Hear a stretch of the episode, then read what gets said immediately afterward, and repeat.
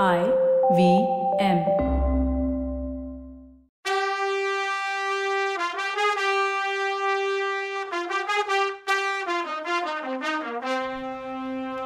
வணக்கம், welcome to கதை பாட்காஸ்டின் பொன்னியின் செல்வன்.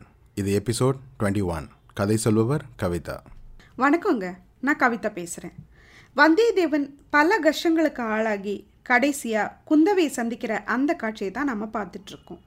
அவங்க ஒருத்தர் பார்த்துக்கிட்டு இருந்தபோது ஆதி மனிதன் காதல் வந்தபோது இருந்து, அதாவது ஆதாம் நேவாளில் இருந்து லேட்டஸ்ட் ராம் ஜானு வரைக்கும் அவங்க தான் காதல் ஜோடியாக இருந்தாங்க. அவங்க மனசில் ஒரு பீரியட்லையும் ஒரு ஜென்மம் எடுத்த மாதிரி ஃபீல் பண்ணாங்க.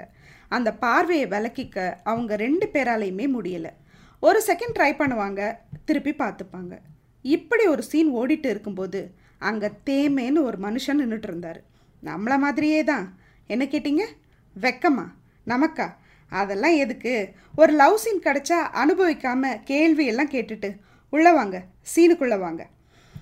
ஈசான சிவப்பட்டர் கணச்ச பின்னாடி தான் அவர் அங்கே இருக்காருன்னே ஃபீல் பண்ணாங்க ரெண்டு பேரும். உடனே குந்தவைக்கு தான் நிலமை புரிஞ்சு போச்சு. தான் இளவரசி, வல்லவன் தன்னை பார்க்க வந்த தூதுவன்கிறத உணர்ந்தா. நீங்கள் ஏதோ என்னை பார்க்கணுன்னு சொன்னீங்களாமே, என்ன அப்படின்னு கேட்டா.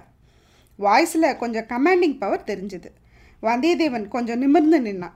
நீங்கள் யாருன்னு தெரிஞ்சாதானே நான் அதுக்கு பதில் சொல்ல முடியும்னு திமிரோடவே கேட்டான்.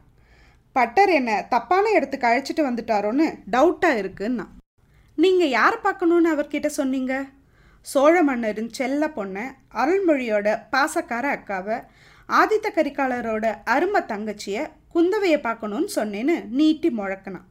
குந்தவை சிரிச்சுக்கிட்டே, அவ்வளோ பெருமையை தாங்க முடியாமல் தாங்கிட்டு இருக்க குந்தவை நான் தான் அப்படின்னா. நான் உங்களை தானே ஆத்தங்கரையிலையும் ஜோசியர் வீட்லேயும் பார்த்தேன்னு உறுதி பண்ணிக்கிட்டான். குந்தவையும் ஆமாம், அந்த ரெண்டு இடத்துலையும் ரொம்ப மரியாதை குறைவாக உங்ககிட்ட நடந்துக்கிட்டவன் நானே தான் சொன்னான். ஆனால் என்னை இவ்வளோ சீக்கிரம் திரும்பி பார்ப்போன்னு நினச்சிருக்க மாட்டீங்க இல்லையா? மறந்தாதானே நினைக்கிறதுக்கு அப்படின்னு முகத்தை பார்த்து சொன்னான். குந்தவை உடனே, தொண்டை மண்டலத்துக்காரங்க ரொம்ப சமத்து தான் அப்படின்னு சொன்னான். ஏன் தேவி, எல்லா பெருமையும் சோழ நாட்டுக்கு தான் வரணுமா? வேறு நாட்டுக்காரங்களுக்கு கொடுக்க மாட்டீங்க போலையே அப்படின்னா.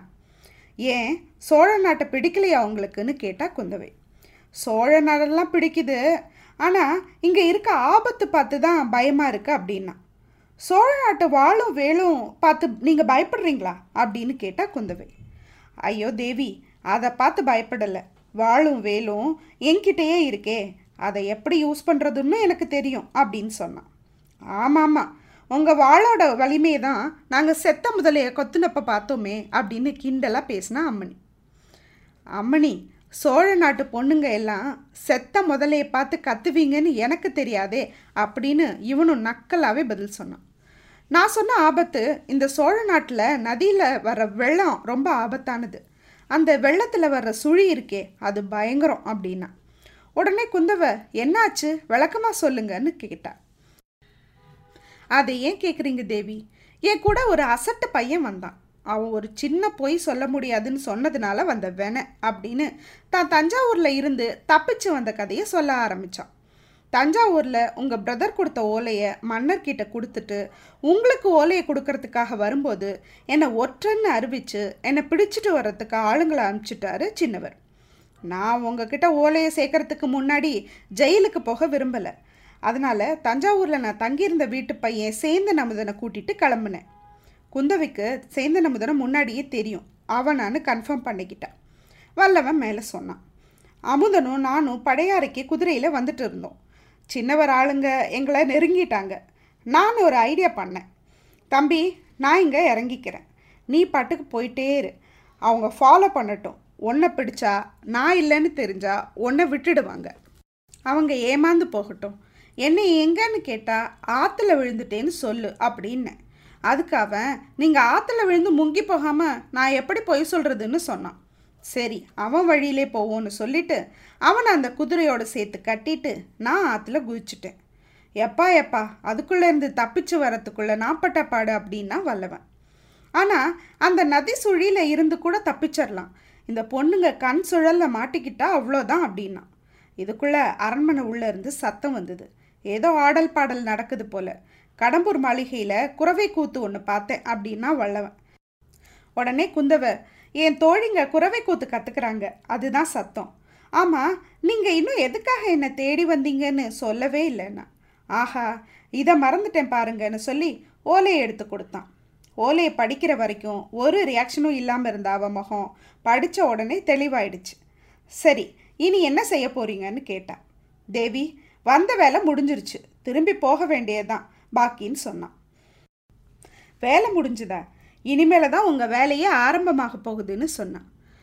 எனக்கு புரியலையன்னா வல்லவன், உங்களை நம்பி எந்த வேலையும் ஒப்படைக்கலான்னு ஆதித்தன் எழுதியிருக்கார், ஆனால் நீங்கள் அப்படின்னு எழுத்தா. இல்லை, என்னை நம்பி எந்த வேலையும் கொடுக்காதீங்க ப்ளீஸ்னா அவன். ஏன் ஒத்துக்கிட்ட அப்புறம் பின்வாங்கிறது தான் வானர்குலத்தோட பழக்கமோ அப்படின்னு கேட்டா. இல்லை, என்ன பிடிக்கலையா? ஐயோ, என்ன இப்படியெல்லாம் யோசிக்கிறீங்க? உங்களை போய் பிடிக்காமல் போகுமா என்ன? இப்படி பேசிக்கிட்டே குந்தவையை பார்த்த வந்தியத்தேவன் மனசில் ஏதேதோ ஓடுது. உங்கள் பார்வை என்னையே கொல்லுது, உங்கள் உதடு ஓரத்து புன்னகை என்னையே இவ்வளோ பைத்தியமாக அடிக்குது, காலங்காலமாக ஓவியத்தில் பார்த்த காதல் ஜோடி நாம் தான்னு ஏன் தோணுது அப்படின்னு மைண்ட் வாய்ஸில் பேசிகிட்டு இருந்தான். குந்தவை, என்னாச்சு, ஏன் பதில் பேச மாட்டேங்கிறீங்கன்னு கேட்டப்புறம்தான் சுயநினைவுக்கு வந்தான். ஒரு பொண்ணுக்கிட்ட வேலை செய்யணும்னு ஏதாவது ஈகோ ப்ராப்ளமா அப்படின்னு கேட்டான். உடனே வல்லவன், தேவி, இளவரசர் கிளம்பும் போதே சொல்லி தான் அனுப்பிச்சாரு, ஆனால் என்ன நேரத்தில் கிளம்பணும், வழியெல்லாம் ஒரே பிரச்சனை, எல்லா இடத்துலையும் எதிரிகள் இருக்காங்க, போதா குறைக்கு என் க்ளோஸ் ஃப்ரெண்டு கந்தமாறன் கூட எனக்கு எதிரியாக மாறிட்டான், எல்லா இடத்துலையும் எதிரிகள் தேடிட்டு வேற இருக்காங்க, இதில் நீங்கள் கொடுக்குற வேலையை முடிக்க முடியுமான்னு வேற தெரியலையே அப்படின்னா. யார் உங்களுக்கு எதிரி அப்படின்னு நீங்கள் நினைக்கிறீங்கன்னு கேட்டா குந்தவை. சின்னவரும் பெரியவரும் என்னை தேடுறதுக்கு ஆளுங்களை ஏவி விட்டுருக்காங்க. என் ஃப்ரெண்ட் கந்தமாறன், நான் அவனை முதுகில் குத்தி கொல்ல ட்ரை பண்ணதான் நினச்சிட்ருக்கான். நந்தினி வேற என் மேலே ஒரு மந்திரவாதியை ஏவி விட்டுருக்கா. இது தவிர நம்பின்னு ஒரு வேஷம் போடுற வைஷ்ணவன் இருக்கானே, அவன் வேற எங்கே போனாலும் ஃபாலோ பண்ணிகிட்டே இருக்கான்னு சொன்னான். எல்லாரை பற்றியும் சொன்னது சரி, இந்த மந்திரவாதியும் நந்தினியும் பேசினது என்னன்னு தான் அவனுக்கு தெரியாதே, அது எப்படி மந்திரவாதியை பற்றி சொல்கிறான்னு கேட்குறீங்களா? அதுக்கு ஒரு ஃப்ளாஷ்பேக் போயிட்டு வரலாம் வாங்க. இவனை சின்னவர் ஆளுங்க சேந்தனமுதன் கூட வரும்போது துரத்தினாங்க இல்லையா, அப்போது சேந்தனமுதன் உண்மையே பேசட்டும்னு இவன் ஆற்றுல குதிச்சானே, அதுக்கப்புறம் இவன் வெள்ளத்தில் இருந்து தப்பிச்சு கரையேறினான். அது ஏதோ காடு மாதிரி இருந்தது, பகலில் ட்ராவல் பண்ணால் மாட்டுவோங்கிற பயத்தில் இவன் இருந்த மூங்கில் காட்டிலையும் வாழைத்தோப்புலையும் டைம் பாஸ் பண்ணான். ராத்திரி ஆனப்புறம் கரையோடு நடந்து நடு ராத்திரியில் ஒரு பாழடைஞ்ச மண்டபத்தை பார்த்தான். நல்ல நிலா வெளிச்சம், பகல் மாதிரி இருந்தது, மண்டபத்தில் ஒரு பக்கத்தில் இருட்டாக இருந்துச்சு. இவனுக்கா தூக்கம் வந்துச்சு, கொஞ்ச நேரம் படுத்துட்டு அப்புறம் போகலான்னு படுத்துட்டான். திடீர்னு ஒரு ஆந்த சத்தம் கேட்டுச்சு. இதே மாதிரி ஆந்த குரலை இவன் நந்தினியோட பேசிட்டு இருக்கும்போது கேட்டது ஞாபகம் வந்துச்சு. உடனே எந்திரிச்சு உக்காந்தான். இருட்டின பகுதியிலேருந்து ரெண்டு பொட்டு மாதிரி வெளிச்சம் அவனை நோக்கி வந்துச்சு. வெளியில் போயிடலான்னு இவன் நினைக்கும் போது யாரோ வர்ற காலடி சத்தம் கேட்டுச்சு. தூண் ஒன்றில் மறைஞ்சு நின்றுக்கிட்டான். வந்தவன் முகம் நிலா வெளிச்சத்தில் தெரிஞ்சது. மந்திரவாதி ரவிதாசன் தான் அது. நேராக மந்திரவாதி இவன்கிட்ட தான் வந்தான். வந்தவன் இவனை பார்க்காம போயிடுவான்னு நினச்சா திடீர்னு காட்டு கற்று கத்தி இவன் கழுத்தை இறுக்கி பிடிச்சிக்கிட்டான். எடு அந்த மோதிரத்தை குடுன்னு கத்துனான். வந்தியத்தேவனுக்கு மூச்சு விடக்கூட முடியல, செத்துடுவோமோன்னு நினச்சான். ஆனாலும் தைரியம் குறையலை. பலத்தையெல்லாம் சேர்த்து ஓங்கி ஒரு உத விட்டான். ஓன்னு கத்திக்கிட்டு ரவிதாசன் கீழே விழுந்தான். அந்த தூண் சரிஞ்சு விழுந்துச்சு, கூரை சரிஞ்சு விழுந்துச்சு. வந்தியத்தேவன் ஏன் அங்கே நிற்க போகிறான், ஓட்டமாக ஓடிட்டான். எல்லாம் ரவிதாசன் மேலே தான் விழுந்துச்சு. கொஞ்சம் தூரம் வர்ற வரைக்கும் தம் பிடிச்சி ஓடின வல்லவன் நின்று திரும்பி பார்த்தான். யாரும் பின்னாடி வரலங்கிறத என்ஷூர் பண்ணிக்கிட்டான். இதை சொல்லி முடிச்சும் அந்த அதிர்ச்சியிலேருந்து வெளியில் வரல. குந்தவை, நீங்கள் காஞ்சிலேருந்து புறப்பட்டு எத்தனை நாள் ஆச்சுன்னு கேட்ட உடனே தான் நிகழ்காலத்துக்கு வந்தான். 8 நாள் ஆச்சுன்னு பதில் சொன்னான். அதுக்குள்ளே இவ்வளோ எதிரிங்களா, இது எப்படின்னு புரியலைன்னா. அது பெரிய கதை தேவி, உங்களுக்கு நேரம் இருந்துச்சுன்னா சொல்கிறேன் அப்படின்னா. எனக்கு டைம் இருக்குது அப்படின்னு சொன்னவ ஈசான சிவப்பட்டரை பார்த்து இந்த படகோட்டி எப்படின்னு கேட்டா. அவர் செவிடுன்னார். அப்போ நல்லது, வாங்க படகுல ஏறி கொஞ்சம் தூரம் இவர் கதையை கேட்டுட்டு வரலான்னு சொல்லிட்டு படகுல ஏறினான். வந்தியத்தேவன் ஏற்கனவே மிதந்துட்டு இருந்தான்.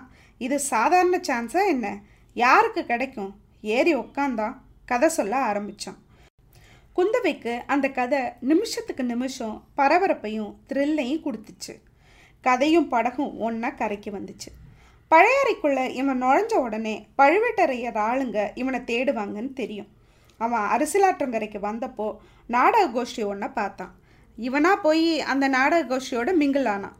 கம்சன் வேஷம் போட்டவனை டார்கெட் பண்ணான். அவனுக்கு அவ்வளவா நடிப்பு திறமை இல்லைன்னு குறை சொன்னான். அவன் வந்தியத்தேவனோட சண்டைக்கு வந்தான். உடனே உன்னை விட நான் நல்லா ஆடுவேன் பார்க்குறியான்னு கேட்டான். அப்படி சொல்லிக்கிட்டே அவன் முகமூடிய, அதாவது உடன் மாஸ்கை பிடுங்கி இவன் வச்சுக்கிட்டு ஆடி காட்டினான். எல்லாரும் சபாஷ் போட்டாங்க.